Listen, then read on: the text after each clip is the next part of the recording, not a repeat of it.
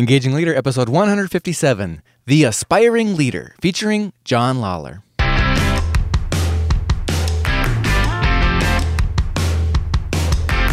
Does your leadership inspire trust, passion, and action? Welcome to the Engaging Leader Podcast with Jesse Lahey, consultant, writer, and speaker. Jesse has helped executives engage hundreds of thousands of people. Join us now for principles to communicate, engage, and lead with greater impact.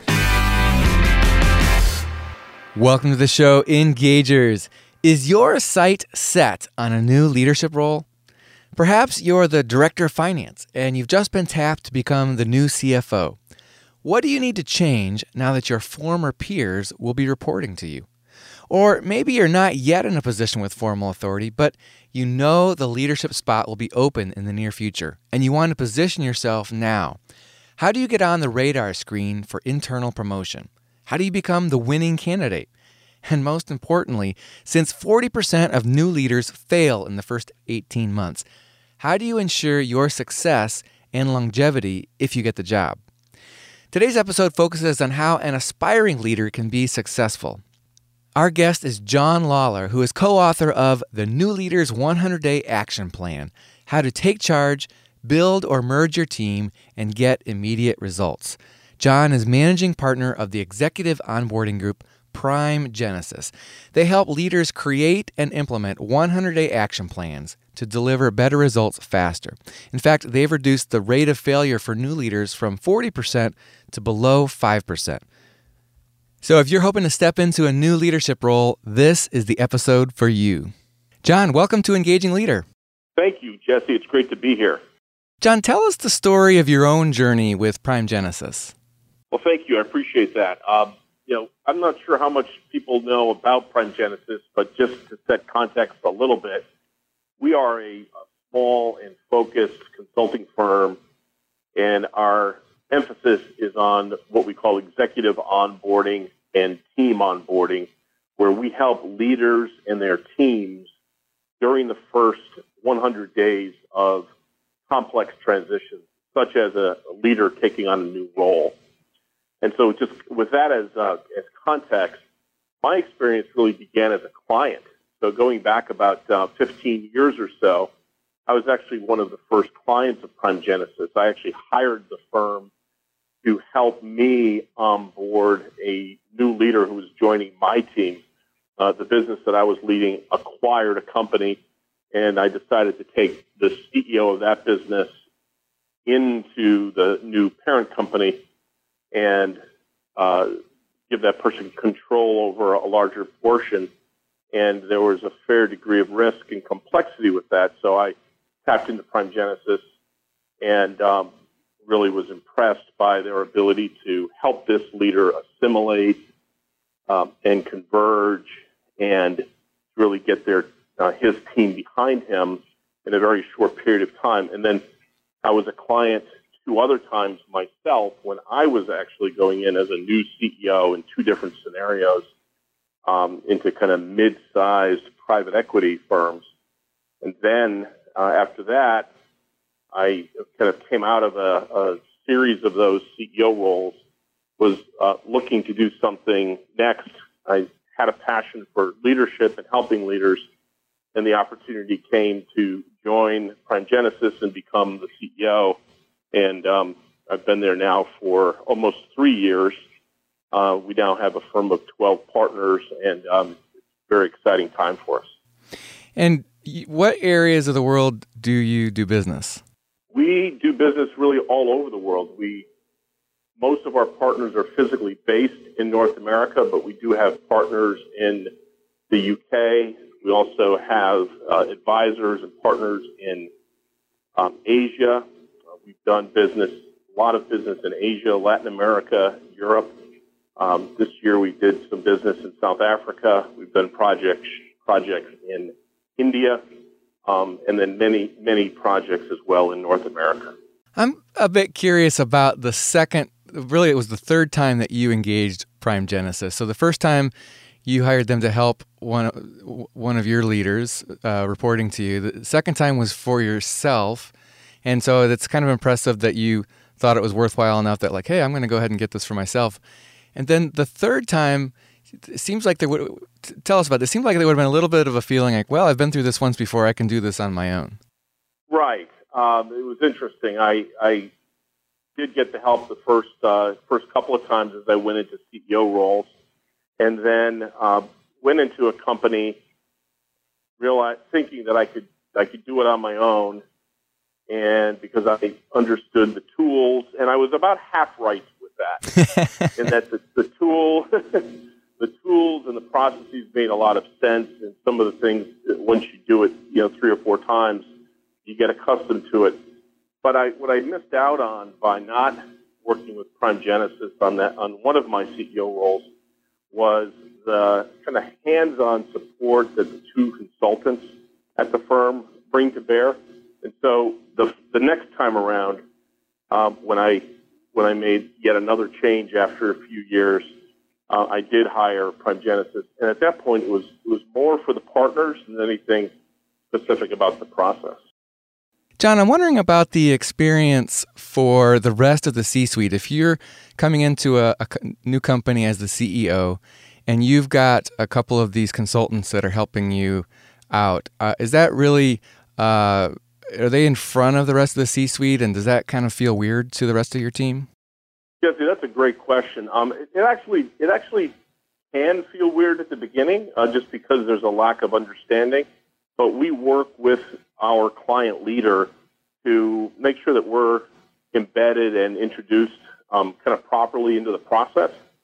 And unlike an executive coach who is typically, you know, almost 100% behind the scenes, you know, we're really hands-on practical consultants who sometimes are behind the scenes, you know, coaching and helping a leader through uh, decision but very often we're actually working with the leader and the team in workshops and in other scenarios where we're pulling out their knowledge, we're helping them get their points across. Because really the whole idea of executive onboarding is to help that leader align his or her team around a common goal and then action plans that they can execute and win on. And so the team members are very, very involved. And um, it becomes very comfortable and um, and very positive fairly early on in the process. Hmm. Well, let's talk about a couple scenarios and see how you or somebody, one of the other Prime Genesis consultants, would coach an aspiring leader. So, first of all, let's imagine a director of finance who's just been tapped to become the CFO. What do you do first? So, let me just clarify your question. Are you asking what we, Prime Genesis, would do, or what that, that newly promoted leader should be doing? That's a good question. The newly promoted leader. Right. So, really, the first thing that that person should do is thank people, right? They should thank people up, across, and down in their organization because, quite honestly, that person, let's, say she, was able to get that promotion because of support from people around around her. So, you know, make sure that you're leaving the role that you're in in a very solid uh, uh, fashion. So you want to start by thanking the people around you for their help, helping you be successful and move on. The second thing is, and it sounds you know maybe simple and maybe not exactly what people would expect, is finish strong. You really want to finish strong in the role that you're in. You want to leave a great impression. You want to leave as many things completed as possible. And if things aren't completed, you want to make sure that you're handing them off properly and that you're um, you know making yourself available to those who are picking up the role uh, for support. So you want to have a continuous sense of ownership for the success of, of your successor there. After that, what you really want to do is, is make sure that you're negotiating a little bit of time between your last day as the director of finance and the first day as the chief financial officer. And the reason that you want a little bit of time is so that you can get a plan in place, starting with the number one thing, which is getting a head start before the start. Mm. So, what's involved in that is sitting down and working out a 100 day action plan. And if a, if a leader were to be engaged with us, we would spend a half a day with that leader. We would have inputs from that leader's boss and, and some peers and may, maybe the HR team.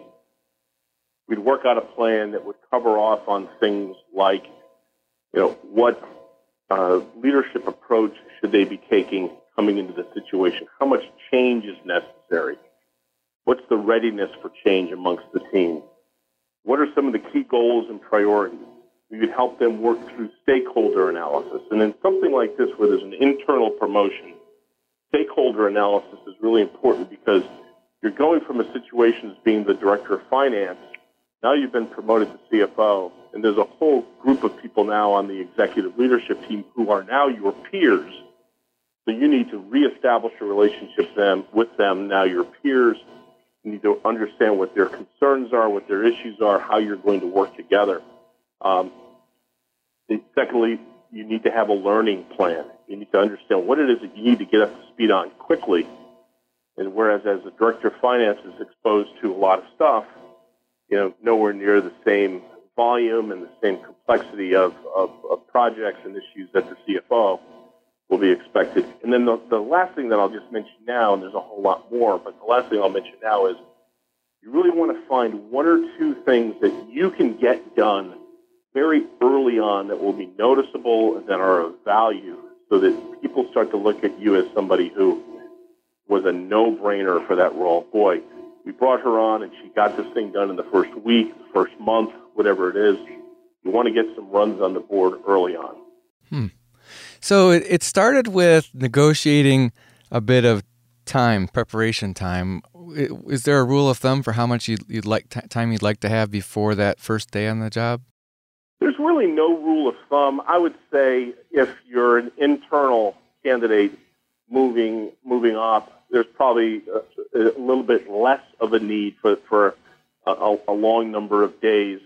You, I think you want at least uh, a, a couple of weeks. And when I say this, a couple of weeks between the time that you say yes or that you've been given the job and that you actually have to start the job. So two to three weeks and it doesn't mean that they're going to let you go and take two or three weeks of vacation, which is really not what the point is. But it's more that you now can build into your schedule the time to um, create and recreate some relationships, establish your learning plan, begin to get your message tight. Um, if it's a, a you know a, a, a, business leadership role like a CEO, you might want even more time, particularly if you're coming in from the outside. Um, but the point is to get as much time as you can reasonably afford uh, without, you know, coming across as somebody who's not eager to get started. and where do you go in terms of picking the, the couple of the couple of things you can get done early on? Um, how, how do you think through the right places to start there? You should be able to. If you're an internal person, you should. Well, let's let's actually backtrack for a second regardless of whether or not you are being promoted internally or coming in from the outside, there will have been a period of due diligence on your own part in understanding what the requirements of the role are, um, what some of the priorities are. So, but I think what you want to be able to do is just confirm those top priorities with your boss and with some of your key peers first.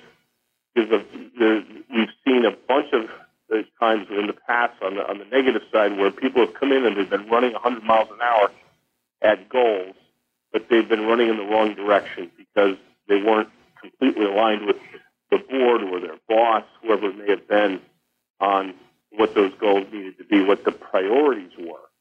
So if you can spend an inordinate amount of time with your boss, with a couple of your key peers, and maybe there's also a couple of people who will be on your team pinpointing what the, the real priorities and urgencies are, that should help you get on the right track quickly. Hmm. So, in that kind of scenario, your your book is uh, the new leader's 100 day action plan. Is there sort of a? Can you give us an idea of what the 100 days looks like? Are there different phases? There are different phases. There's really four kind of big ideas that translate uh, conveniently into kind of four phases. Um, the phase one is what we call get a head start. And we were just talking about that um, here, right? Where you'd be um, sitting down, creating a plan, and then working that plan in the days leading up to day one. Phase two, we like to call manage the message. And that has to do with taking control of the agenda for your day one and then putting in plan a communication, or putting in place rather, a communication plan that allows you to do a lot of listening, but also planting some seeds. So taking control of day one, and we can kind of go back to the importance of your day one and your early days, because you're really making that first impression where everything that you say, everything that you do communicates. Everything you don't say, everything you don't do also communicates. So you need to be very thoughtful about about that. So that's a we kind of think of that as a phase all by itself, the day one and early days. The third step or the third phase is really around building the team. So you've if you can kind of picture in those first 30 days, you've evolved into the organization. You've, you've converged in, you've assimilated in, you've created some relationships, and you've begun to earn the right to lead. By day 30, you really want to begin to pivot the team into the direction that you want to uh, uh, lead them in. And that starts with an imperative workshop right around day 30. That flows right into uh, putting in place a, a, process to manage your milestones, um, generate some early wins, do an assessment of your team. Do I have the right roles on my team? Do I have the right people in these roles?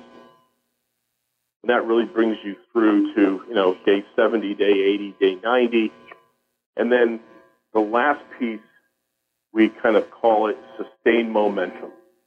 And this is where you take a step back, you do an assessment, whether or not it's a 360 or a self assessment of how you and your team have done over those first 90 days relative to some of the goals you laid out early on.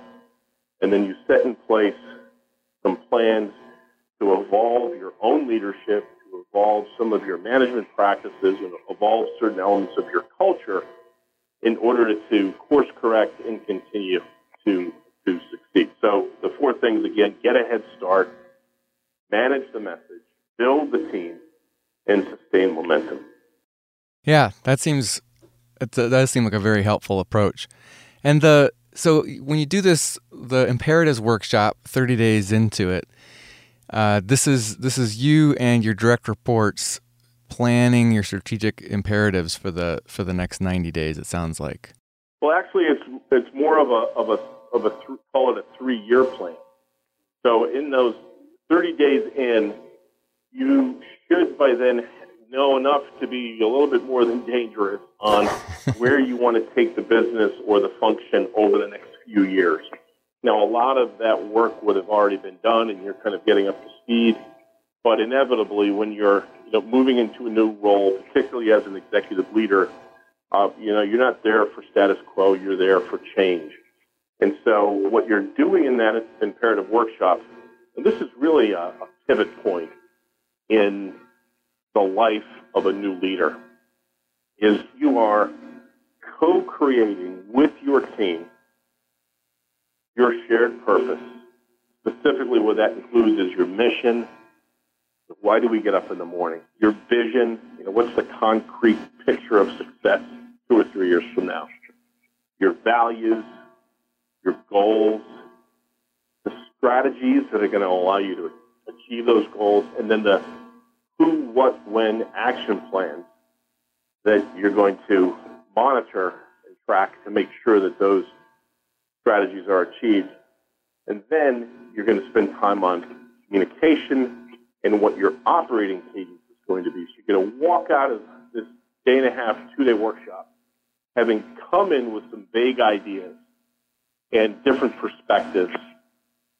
You're going to emerge after two days, and this is something that, that we facilitate on a regular basis, you, you as the leader and your team are going to emerge with a plan that everybody believes in and, um, and also a way to track it.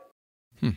I like, I'm glad you said that you're, you're co-creating all that stuff because there, has been so much data that in the last uh, two decades really that that says that it, it's no longer effective for the leader just to come in with uh, and cast a certain vision. It really needs to be a, a co-created, a shared purpose and vision and mission that gets developed together.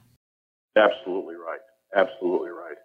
It's really the marriage of the top-down plan that somebody at corporate or the board may have approved with the bottoms-up plan that's actually going to make that plan even better and something that the people who are ultimately responsible for delivering it um, can believe in. Mm-hmm. Now, let's look at a, a second scenario. The person who's not yet in a formal leadership role, but knows that a leadership role will be o- opening in the not so distant future. Um, we just recently heard from a, a listener named Sergio. Uh, we've got a big red button on our website, engagingleader.com, for listeners to leave feedback and questions. And uh, we got this this message from Sergio, and uh, and it was a the reason why I, I thought of you, John, and invited you on the show to talk about it. So let's listen to what Sergio asks here. Hey, Jesse and team. This is um, Sergio Lopez um, from Southern California, and I'm a regular listener of your podcast. I love um, all the ideas and the expertise and the different fields that you uh, that you bring to this to this conversation about leadership. And uh, over the last couple of weeks, I've had a question um, sort of simmering in my mind about beginning taking the, the leadership role on a team that you've been part of um, for for quite a bit of time it's it's something that I think about uh, in terms of uh, you know as a young professional, um, sort of thinking about my future career. What would what would it look like for me to to take on a leadership role on a team that I've been a part of? Obviously, there there could be a lot of challenges in that, and and it's so it's something that I've been thinking about, and I wonder if other uh, listeners have been thinking about. So if there's any books or research um, that you think would shed light on that topic, I'd love to listen on that. So thanks for considering that, and good job, uh, amazing work uh, on everything that you do in this podcast. It, it, makes such a difference in my life, and it's it's always producing food for thought and things to share with colleagues and friends. So keep up the great work. John, in my in the follow up uh, email back and forth with Sergio, I was asking a few questions, and I learned that uh, he is the youngest person on his team, and is just wondering what he should do to prepare, since uh, his his boss is um, showing signs of, of retiring in the not too distant future, and so he's seeing that he probably needs to start transitioning himself, Sergio, uh, from just being a team player to a team coach, or somehow. Um, what would you say to someone in Sergio's shoes? How do you even, uh, first of all, get on the radar screen for internal promotion? I think one of the things you do is just start doing the job, right? Start doing the job that you aspire to. And, you know, what I mean is there are certain tasks, certain uh, projects, I'm sure, that are sitting there waiting for somebody to jump on, waiting for somebody to take leadership and, uh, on. So, not to do it in an obnoxious way. You, clearly, you want to do it in concert with the way that the, the team culture um, is, is is set up. But jump in and start, you know, wrapping your arms around some of the things that need to get done. And, and you will, number one, you will start to learn more about what it really takes to get things done. Number two, you'll start to rely more on the team around you beyond your own individual uh, talents. And that's a very important learning because you're not going to get anywhere as a leader unless you've got the team behind you.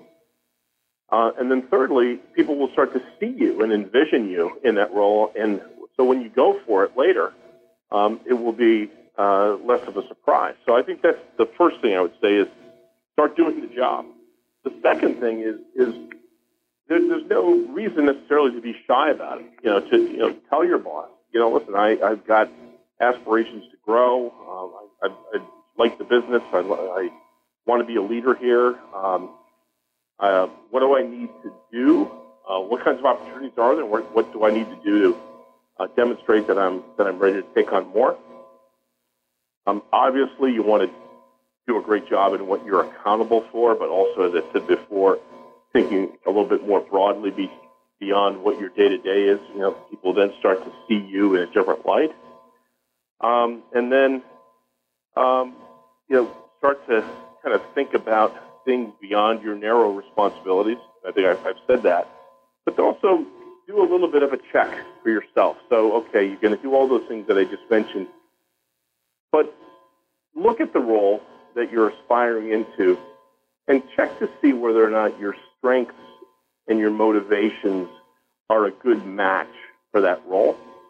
And that, in fact, the role and, and the team culture is really a good fit for your own cultural preferences. So that may be a bit of a mouthful, Jesse, but I'll stop there and ask if you have any follow up questions.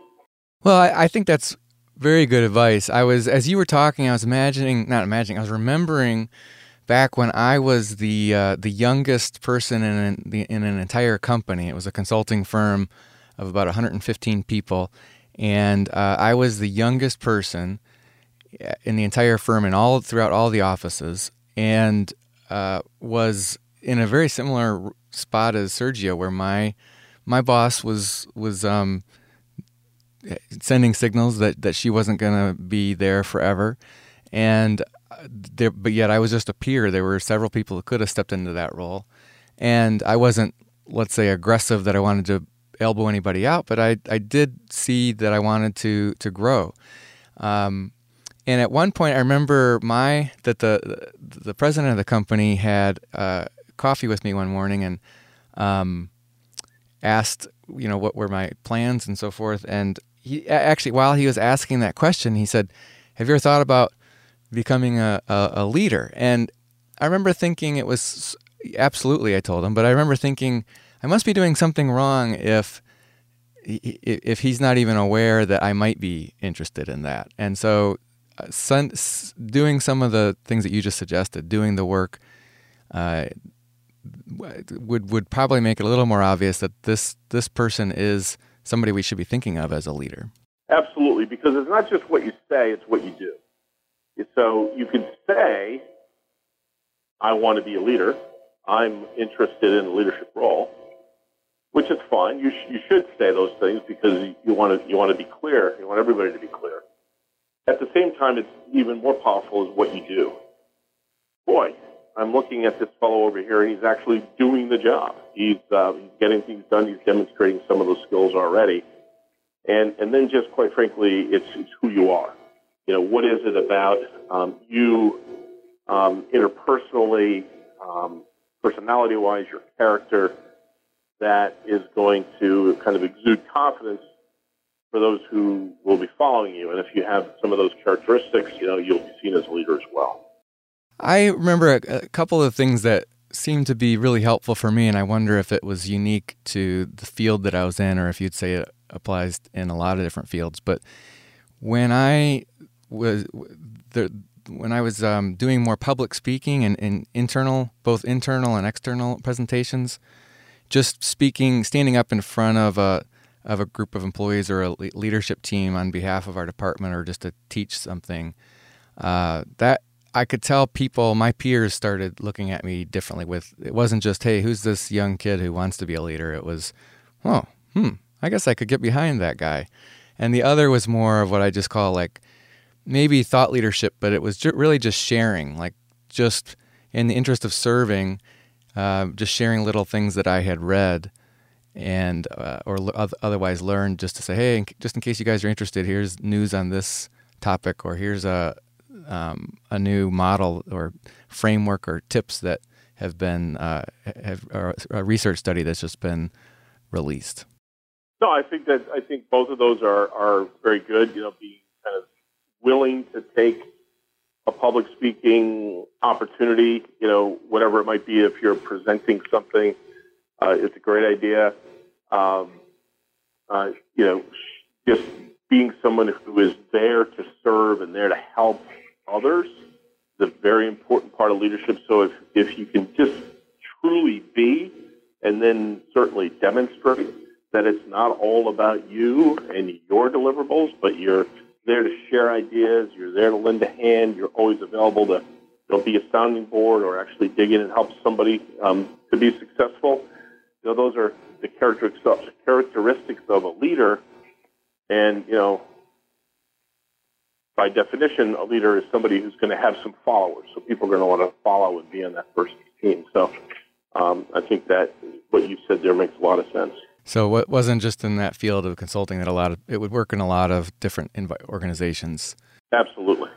You basically start thinking of yourself as a thought leader. Um, from a, I like your, I mean, you basically framed it as part of, with a lens of servant leadership. That you're, it really should not be about all about you. It's, it's how can you be helpful to others and help them succeed, and then you're, you're naturally going to start to be viewed as a leader in their eyes.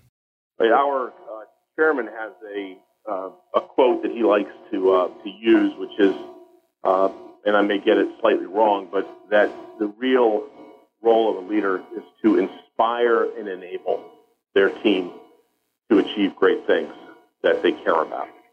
Right. So, so if you can imagine, you're going to, to inspire and enable people. You're going to inspiring them.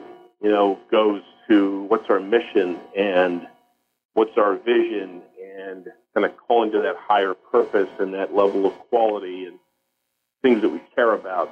You really get somebody to want to do it. And then enabling them is very often removing barriers. And some of those barriers may be internal to the individual.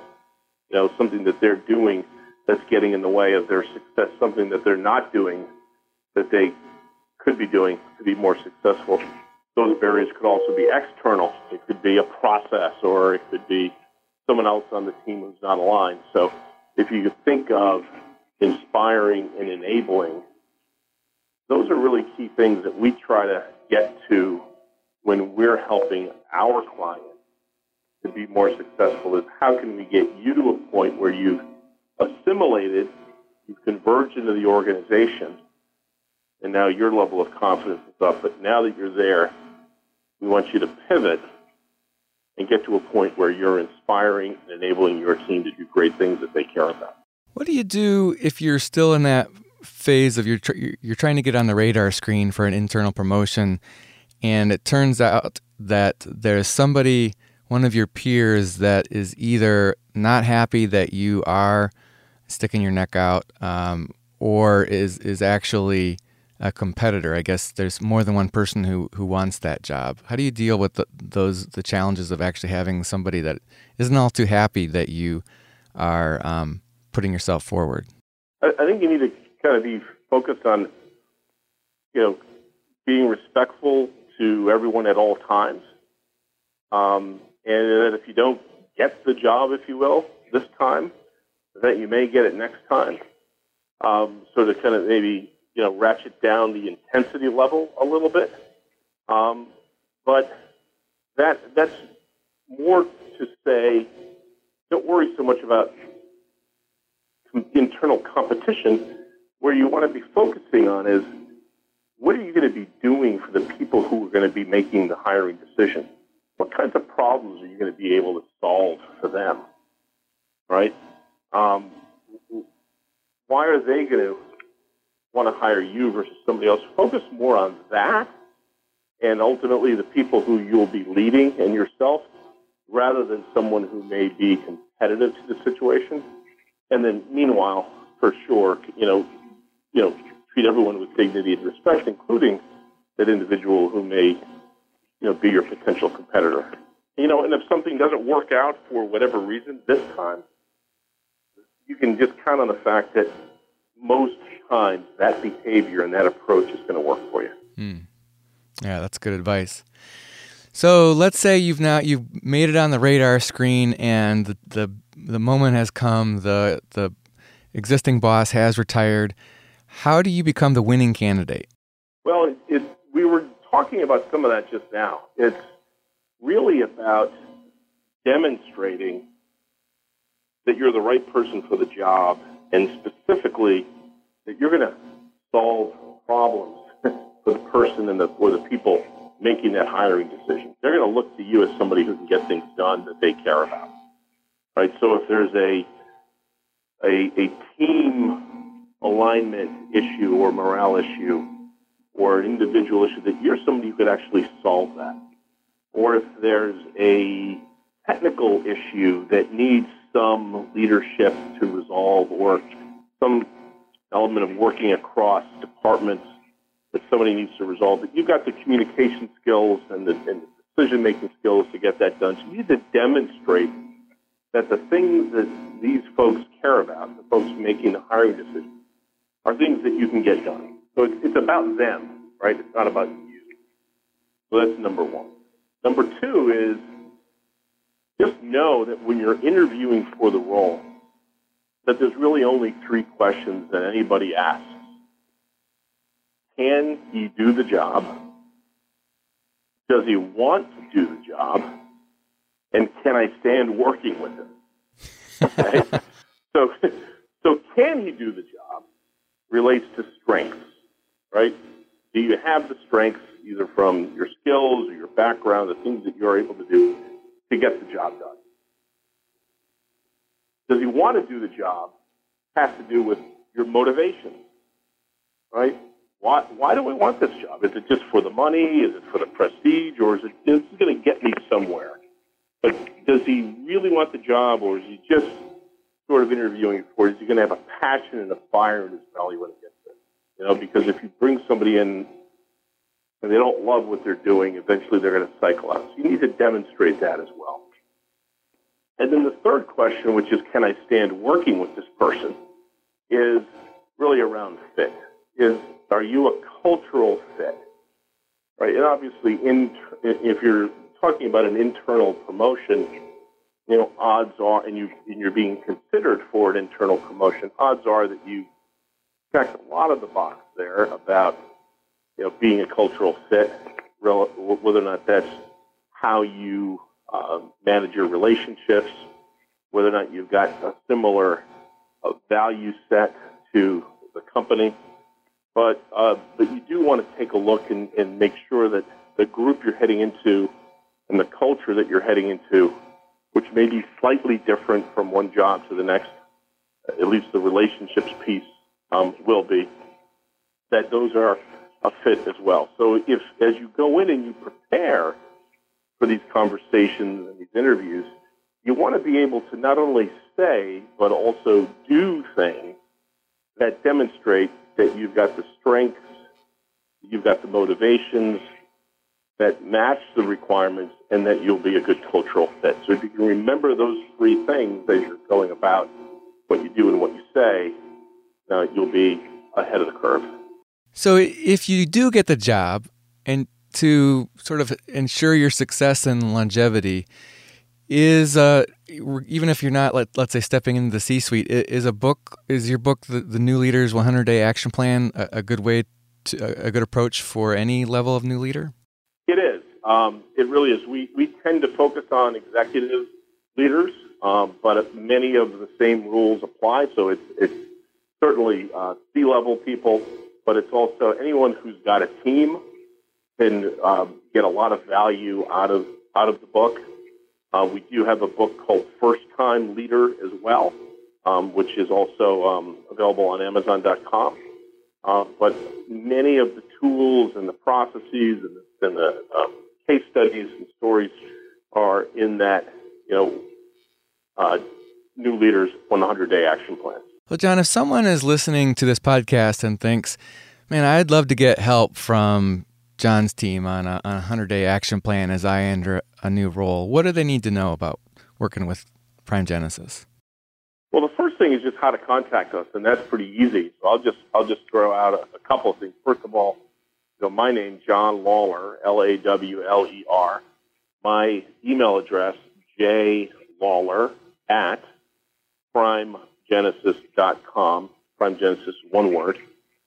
And then I'll, I'll throw out my, uh, you know, our phone number is 908 578 6207. The other thing you could do is go to the website, which is www.primegenesis.com. Uh, and again, if you're looking for uh, a book, um, you can go to Amazon.com and, and you'll see the New Leaders 100 Day Action Plan and, and our other books as well. So, uh, and for our get for everybody listening, we'll put uh, all that information that John shared in our show notes for this episode. But so the two books, uh, one is called First Time Leader, and the other is called The New Leader's 100 Day Action Plan. That's right. And um, is there so is there anything else what what have I forgotten to ask you about? Is there anything else that that you'd want to make sure you share with somebody who is an aspiring leader looking to step into a new role? I guess I would say this, you know, leadership can be thrilling. It can also be uh, very challenging and it can be lonely. And the sooner that you get a team behind you, the sooner you're going to be successful as a leader because you know up until the day that you get the offer and you start the job it's all about you and you're fit with the, the job. But once you've taken that job and once you've started it's all about the team. And so in order to increase your chances for success you need to have that in mind. And in order to, to increase your chances for success you really need to have a plan. And so I would say, remember that it's all about the team and have a plan, starting with getting a head start before the start, and your chances for success will skyrocket. And we've been able to bring failure rates down from market levels of 40% for and Struggles for new leaders within their first 18 months so Heidrick says that new leaders fail in their first 18 months 40% of the time. Over hundreds of engagements around the world, lots of different industries, lots of different roles. We've been able to bring that down to less than 5% for our clients with lots of repeat business along the way. So it's all about the team and have a plan and get a head start. Yeah, that's that is amazing. I, guess one question I have is you mentioned the sort of the loneliness as when you're when you step into that leadership role. Um, when, when when you're going from uh, the, sort of the team player to the actual team coach and the leader, and these you're now leading a group that used to be your peers. What do you recommend in terms of how do you relate to those those same people now? You, is your relationship with them change in real ways? Well, it does change, right? Because now it does change from a clearly from a work perspective, you're, you know, let's say you're now their boss, right? You're accountable for. Um, you're accountable for the work that they do. They are responsible for the work that they do. Uh, but when you were a peer, you were uh, there to there to you know help, be a peer, um, a, colleague. Um, now you're there to inspire and enable them. Uh, you weren't necessarily there to inspire and enable them when you were uh, with their peer um, on the line, right, in the individual contributor role. So, you know, you've got to, you know, it's a higher order call as a leader. And so, you know, to start kind of behaving that way, but you still need to be true to yourself, right? You still need to be true to your, you know, to, to who you are and operate uh, the way that you need to operate. But, you know, you need to uh, also remember what your, you know, accountabilities and responsibilities are. Doesn't mean that suddenly the, you, you stop being friends or you stop doing certain things together, but um, but it, it does it does change, and I think the way to think about it is you're now accountable for their their uh, their results, for their development, and for inspiring and enabling them to do a great job at things that they love, and, and that's very different from being a peer. Yeah, that's good. That's very helpful advice. Well, the book again is The New Leader's 100 Day Action Plan. John Lawler, thank you for joining us on Engaging Leader. Had a great time, Jesse. Thank you very much. All right, engagers, that wraps up this episode. As I mentioned before, we'll provide the information and links that John mentioned on our show notes for this episode, which you can find on our website at engagingleader.com forward slash 157 as in episode 157.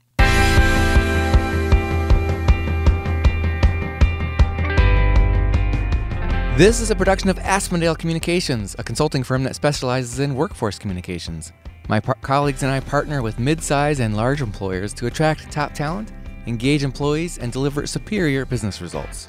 In several areas, including talent management, workforce health engagement, benefits and compensation, business transformation, and more. Find us at AspendaleCommunications.com.